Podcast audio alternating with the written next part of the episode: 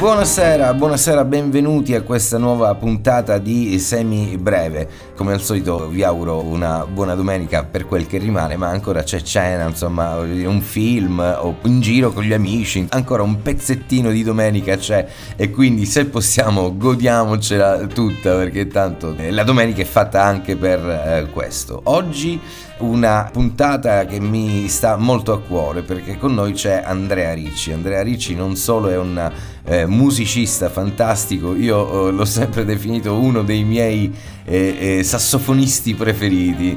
Non solo questo, ma è anche un amico, ci conosciamo da molto e tra l'altro è un autore fantastico. Lui è napoletano di nascita, eh, milanese d'adozione ma ha vissuto a Milano da sempre, vive l'infanzia e la prima adolescenza sentendosi eh, sempre straniero, un terrone a Milano è il milanese per la famiglia napoletana. Questo è un pezzettino della ma è con molto piacere piacere che eh, posso annunciarvi Andrea Ricci. Ciao Andrea, come stai? Ciao, bene, è un piacere tutto mio rivederti dopo parecchio tempo, veramente un grandissimo piacere. Eh già, eh già, anche per me è uguale. Diciamo ai nostri radioascoltatori perché eh, noi questi incontri li facciamo attraverso Zoom, quindi abbiamo anche il piacere di rivederci con uh, amici che non vedavamo da anni e però avremo modo poi nel corso della uh, puntata di, dire, di dirvi come eh, e dove andare per uh, conoscere e dare un volto a questo artista meraviglioso.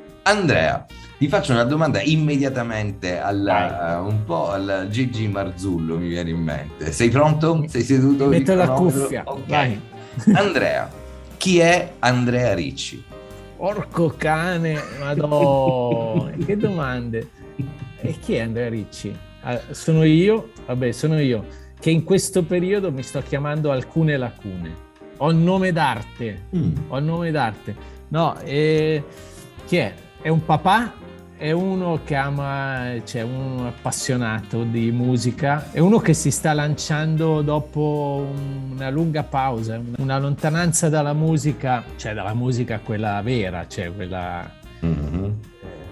Eh, si sta rilanciando dopo una lunga pausa in un progetto solista, mm-hmm. appunto alcune lacune, dopo un passato glorioso di band eh, fatte di, di, di, tante persone, tanti amici, così. Sì, diciamo, sono approdato a questo, a questo progetto un po', possiamo definirlo cantautorale, anche se io non, non amo molto questa definizione, però diciamo solista fondamentalmente. Mm-hmm. Eh, perché non, non, riuscivo più a stare lontano dalla, dalla musica. Avevo accumulato un po' di materiale negli anni in cui non ho suonato tanto in giro con band. Mm-hmm. E niente, poi se vuoi sapere qualcosa di, di, più indietro, sì, Andrea Ricci è un napoletano eh, di nascita, milanese di adozione, perché nasco a Napoli ma sono stato portato qui eh, a Milano da molto Sì, ho letto nella tua, nella tua bio una cosa molto simpatica perché eh, a Napoli poi eri il milanese e a Milano invece eri il terrone, quindi questa, questa, questa eh, capitavo, cap- sì, esatto. diciamo che soffrivo perché i parenti, capito, io speravo di tornare, vivevo qua e, chiam- e, e venivo considerato il napoletano dagli amici, parlo delle scuole elementari così che all'epoca si usavano ancora, si, si usava dire terrone, poi lo dicevano certo. il 99% delle volte eh, con affetto, però e quindi io sognavo, tornavo, non so, durante le feste, tornavo a Napoli dai parenti, cugini, zii e dicevo, ah, finalmente sono eh, con, con, la mia razza, no? e loro, eh, è arrivato il milanese, io ci rimanevo malissimo. e certo. ci rimanevo malissimo. Ma che poi conoscendo di tu hai sempre eh, messo davanti questa tua n- napoletanità, insomma, eh, si può dire. Sì, però io a me, cioè, mi rendo conto che quando sono tra i milanesi pa- parlo ho una parlata totalmente milanese. Anche, sì. Eh, però appena alzo la cornetta con un parente... Con UA, ti viene UA, e come stai? Eh, ciao, come stai? Ah, sto a casa, sto a casa, stai a casa. A casa. Mentre, poi metto giù allora siamo a casa? Eh, Capito? Così. fischia, allora. Siamo a casa? Sì, sì, sto a casa, sto a casa. Adesso Wow. eh, mo, mo mangiamo. Così, capito? Il tuo modo di scrivere, Il mio modo di scrivere. mm, che cosa racconti? Ah, sono onesto con te che sei una- un animale di musica, cioè sei un istintivo. Allora, e forse potrai capirmi, Mhm. per me la, la musica e la melodia cioè, mi vengono proprio ma, ma facili, facili. E, e- e capita ogni tanto, e sono momenti veramente preziosi, che, che si attacchino delle parole Mhm. a queste melodie, queste atmosfere. Poi invece cre- costruirci tutta una canzone per me è una fatica veramente notevole perché in realtà non, non mi viene automatico e- e molto spesso quasi sempre le mie canzoni hanno gestazioni molto lunghe perché prima, prima di capire quell'atmosfera e quelle poche parole cosa mi volevano dire cosa rappresentano per me ce ne mette ce ne Ah. mette di, di tempo Mm. cioè, fa- quindi eh, poi è ovvio che c'è qualcosa di me, sì, in alcune canzoni più che in altre, a volte è una cosa, un approccio più intellettivo, cioè più cose che penso. Vor- vorrei poter salvare il mondo col- con le mie canzoni, però mi rendo conto che non è neanche... Un'impresa più- ardua, chiamiamola Sì. così. poi coi, coi tempi che corrono ancora di più. Eh. E quindi, però, no, non, non è che racconto proprio la mia vita, le mie cose. Cioè, penso che traspare più che altro che persona posso essere. Capisco. Ci metti un po' di politica o no? Quantomeno Cavolo. il tuo pensiero. Guarda, quello mi piacerebbe molto, però nel senso che io ho sempre pensato che la musica, eh, cioè a me piace la musica, sono legato alla musica magari di un po' di tempo fa, quando la musica aveva un ruolo, aveva no, una funzione. Ormai, ormai si dice tutto, tutti dicono quello che pensano, no? E, Certo. però, e, e quindi non ha neanche più tanto peso rispetto a quando l'hanno fatto i Clash, che ne so, lo- o, o i Rolling Stones. eh, Sdoganavano. ma gli- Sì, cioè, quella era dirompente, ormai dire quello che si pensa così è, è quasi Forse- banale. È tornato il tempo di fare poesia allora a questo punto, potrebbe essere eh, appunto il modo diverso di dire le cose, tornando indietro paradossalmente. Beh, certo, penso che la poesia poi in realtà quella non, non- non se ne sia mai andata. no? Poi io sono legato a alcuni autori, lo stesso Franco Battiato, voglio dire. Eh già, eh, eh, già. Cioè, eh, quella è una modalità, ma lì c'è il genio che vuoi, che vuoi fare, non è che puoi decidere, non, è- può, non può essere una scelta, quello o ce l'hai o non ce l'hai. non ce l'hai. Cioè, certo. Battiato, Paolo Conte, che ne so, o- devo dire che io amo molto, stimo molto anche il lavoro, cioè come affronta la scrittura Vinicio Capossela, che, certo. che è uno che studia, no? che ne fa, ognuno poi ha la sua, la sua cifra, però lì c'è il genio, quella è un'altra categoria, e non, non- Andrea cioè, dici non ti sottovalutare, maestro, No, no, perché il genio ce l'hai anche tu sei veramente una persona molto musicale, tra l'altro, con delle bellissime idee. Io ho avuto il piacere di suonare in, in un tour. io ho avuto il piacere. Assolutamente no, e ci siamo anche divertiti. Beh, raccontia- raccontiamo un po' di storia. Allora, tu, eh, le tue collaborazioni, fino ad arrivare appunto a questo nuovo progetto che eh, ovviamente inviteremo i nostri radioascoltatori ad andare a- ad ascoltare. Eh, eh, certo. eh. Assolutamente questo progetto e se è il caso vediamo anche di organizzare un concerto in Sicilia. Questo Vado, eh, e questo- lì sarebbe... questo lo dico sempre, esatto. E lì arancini, bidoni, focacce, insomma, Mamma, voglio dire, più palco e musica. Facciamo un piccolo percorso, un breve percorso. Un breve percorso. Allora, ti sei accorto che la musica ti apparteneva? quando me ne sono accorto, eh, mio padre era un super dotato, non nel senso musicale del termine, eh, nel senso lui suonava la batteria, aveva suonato la batteria da autodidatta, suonava la chitarra, amava bossa nova, jazz, lui mi teneva in braccio mi, mi suonava come fosse uno strumento. Mhm. Infatti lui ha sempre sostenuto che il mio senso del ritmo e la mia musicalità venisse da, da, quest, da, questa cosa. In effetti io la vivo molto fisicamente la musica, cioè è una cosa certo. che, che, che, mi prende proprio da dentro. E certo. quindi ho iniziato da autodidatta come batterista, ma si parla dei, tempi, dei primi anni del liceo, poi Stiamo parlando dell'80, fa... dell'86. E che ne so, sì. Ah, c'è scritto, c'è sì, scritto, più o meno, sì, ciò sì, che sì, scritto sì, leggere si vuole, caro Carta canta, car... carta canta, Carta onorevole canta. collega. Che cosa ti ricorda questa cosa? Eh, me lo ricordo, me lo ricordo, il gabinetto. Vabbè. Vabbè, apriamo una parentesi, i viaggi in furgone, ci arriveremo comunque in qualche modo. Quindi, Eh, vabbè, niente, par- inizio così. Poi mio padre, che amava il sassofono, mi ha, mi ha- praticamente mi ha, mi ha fatto decidere che io volevo suonare il sassofono. In realtà eh, eh, l'avrebbe voluto suonare lui.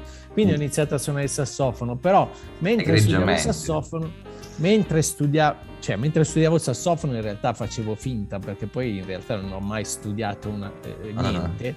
Però suonavo la batteria. Poi ho cominciato, è arrivato un batterista più bravo di me, uno Mm. che, che- che suonava, che tra l'altro era siciliano anche lui, ah già, eh, in un gruppo in cui suonavo a quei tempi e, e allora io cominciai a suonare il sassofono.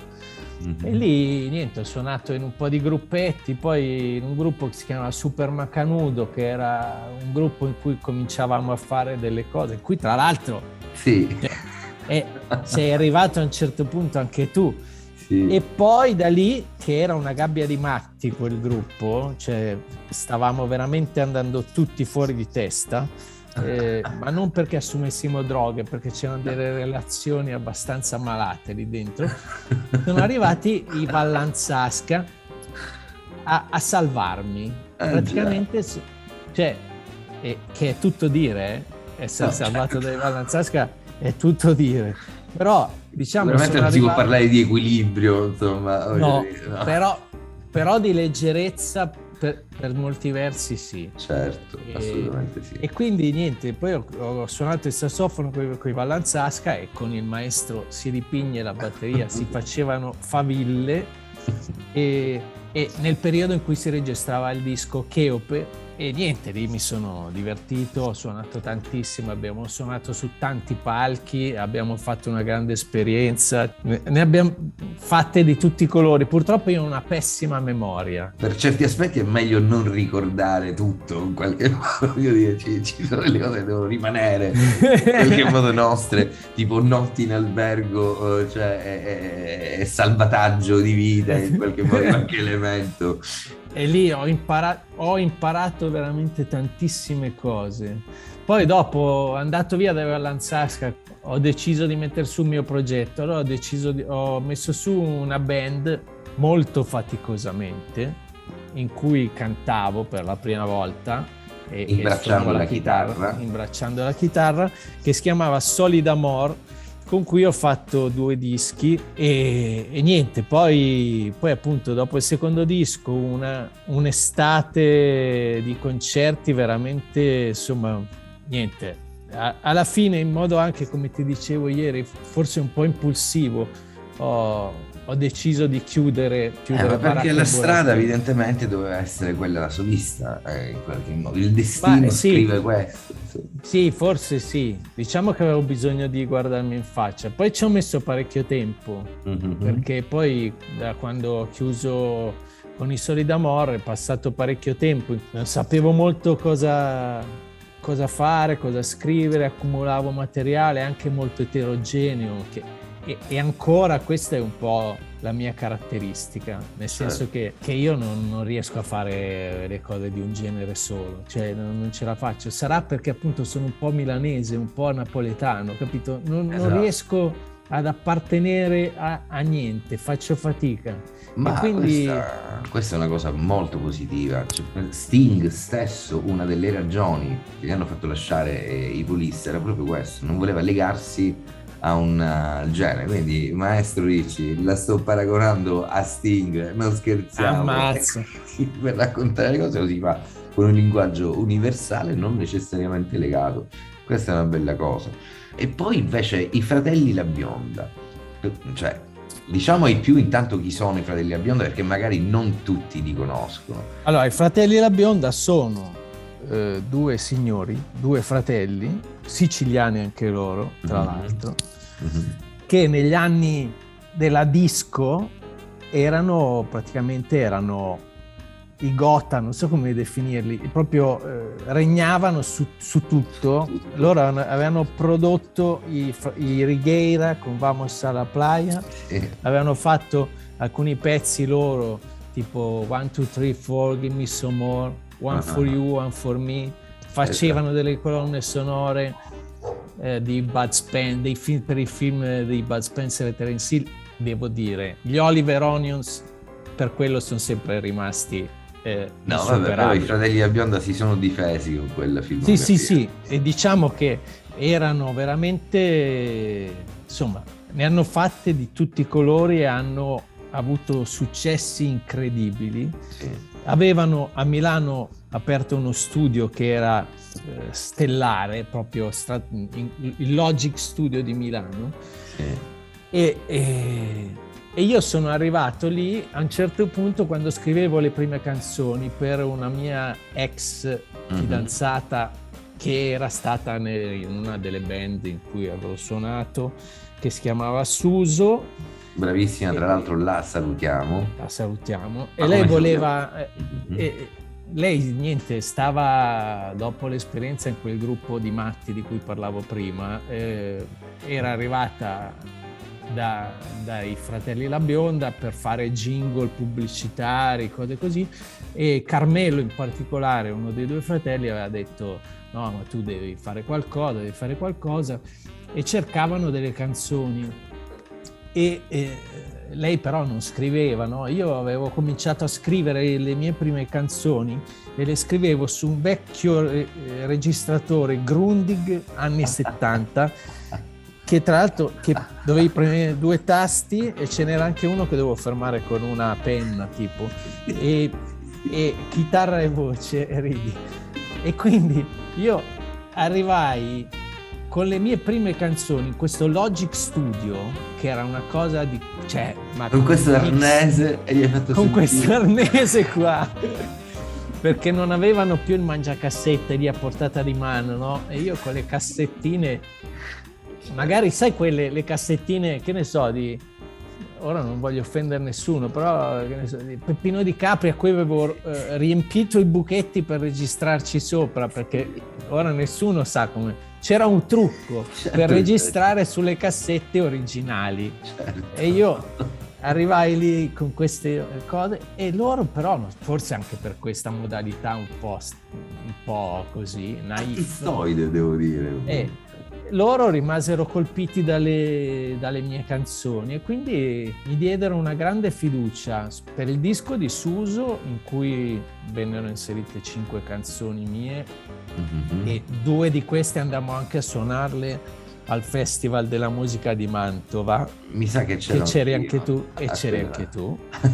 e, e, venne anche premiata, insomma, eh, insomma, la, la, canzone, una delle due canzoni che poi è il, è il mio secondo singolo di adesso, ma, mm-hmm. ma chiudiamo la parentesi.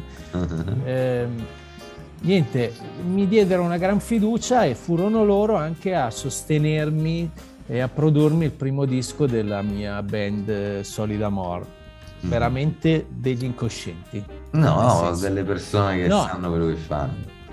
Era gente che quando doveva registrare i dischi chiamava i migliori musicisti del mondo, cioè per farsi la copertina del disco chiamavano i fotografi più famosi del mondo. Eh sì, Andavano a registrare eh, da una parte e poi, eh, che ne so, eh, in America, poi, poi, mixavano ad Amburgo, poi chiamavano quelli, non lo so, eh, potevano negli, suonare. Negli fare... anni Ottanta comunque questa cosa si poteva fare eh, ancora.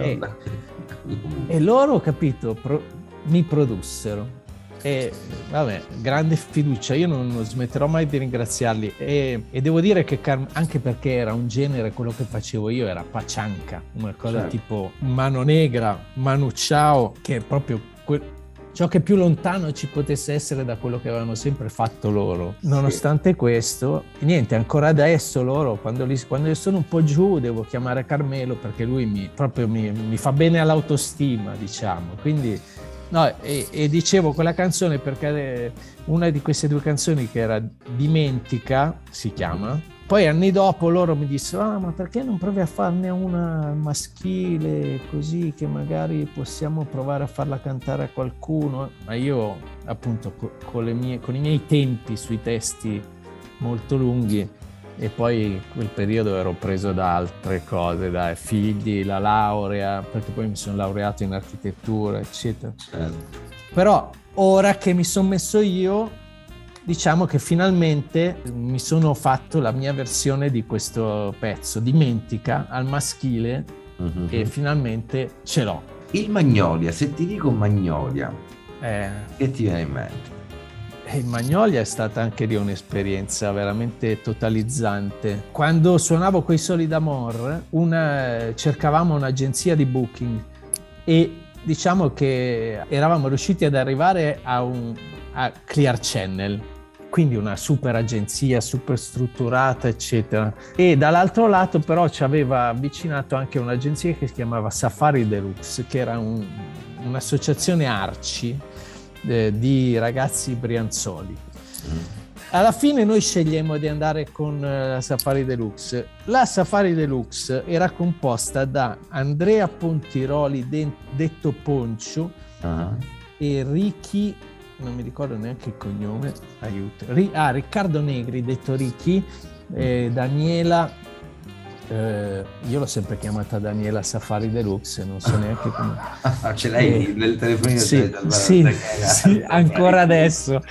E, e, beh, loro mi coinvolsero eh, perché loro erano, erano sempre stati un, appunto un'agenzia di booking, trovavano concerti per dei gruppetti, tra cui Solid Amor però sognavano di arrivare a Milano, dalla Brianza, di scendere, conquistare Milano e, e f- aprire un locale. E quindi niente, eh, arrivam- mi, mi, coinvolsero, mi, forse perché ero milanese, forse perché ero architetto, forse perché mio, facevo anche un po' il grafico, mi coinvolsero.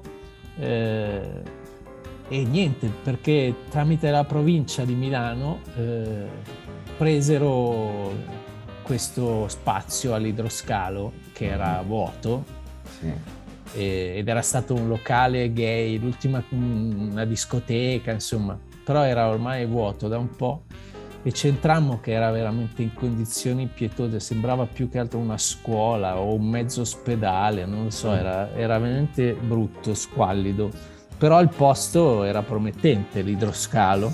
Certo. E quindi niente, io sono tra i soci fondatori del Circolo Magnolia, che poi è diventato il circolo Arci più, più grande d'Italia, esatto. dove hanno suonato veramente cioè, una, una, marea di gente. Esatto. Ovviamente io con il solito tempismo mm.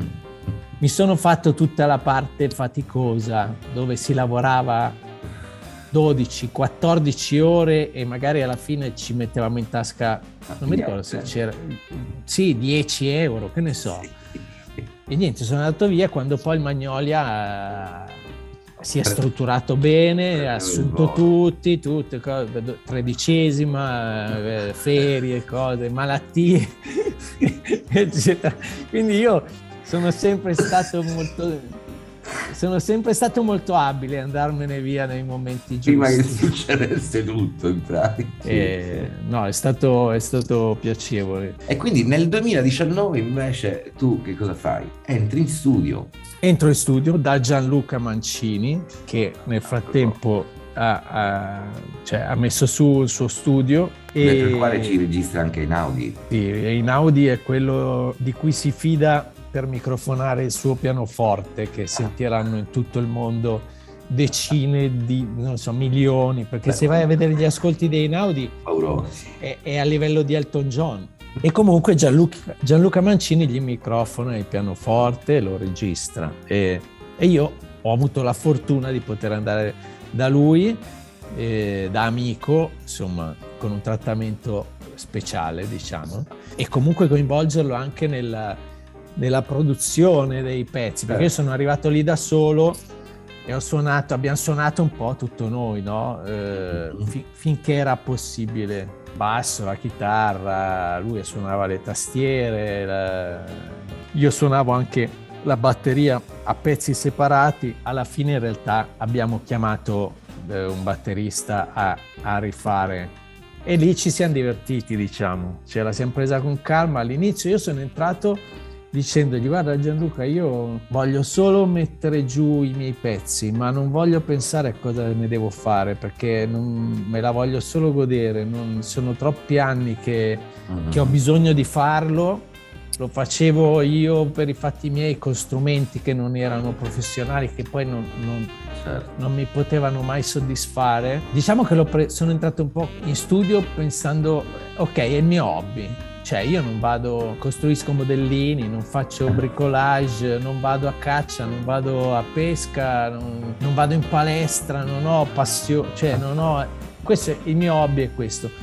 Poi facendolo mentre eravamo lì, niente, la cosa è montata sempre di più, ho capito che altro che hobby, cioè è la mia andarci. passione. Esatto, è una passione. E, e quindi niente, alla fine sono venuti questo fuori- disco di questo nuovo progetto. Parliamo Sì. di questo nuovo progetto. Che cosa è successo e che cosa succederà? È successo che eh, è uscito un primo pezzo che si chiama Gioco di prestigio a settembre, Mhm. di cui un amico ha fatto un video che consiglio, vi consiglio di andare a vedere sulla mia pagina YouTube. Mhm. questo amico si chiama Gregory Dassi, lui faceva disegni, illustratore, così. Io ho visto i suoi disegni e ho detto no, ma bellissimi, eh? E ho cominciato a dire, cavoli, ma sarebbe bello vederli animare questi disegni. eh?"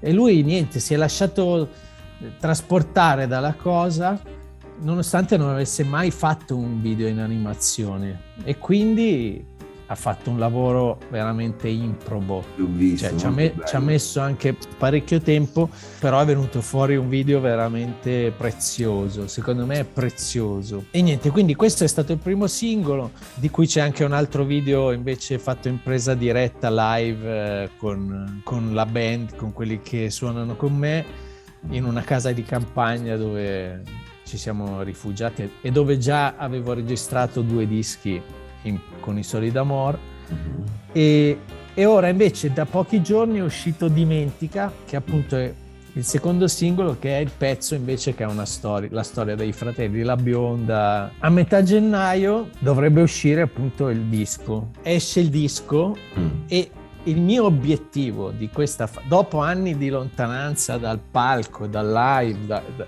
dai locali, dai giri, dalle persone che fanno musica, eccetera, il mio obiettivo di, di questa prima fase, cioè di questa uscita, è riuscire a, a fare, a ricominciare a fare dei live, Mm. cosa che purtroppo coi tempi che corrono si sa Eh, che È difficile. Già, già eravamo messi male prima, cioè già, eh, già per suonare live si faceva fatica prima, perché in Italia diciamo che non è che, che ci sia una, una politica che sostiene molto questa, questa attività, questa cosa.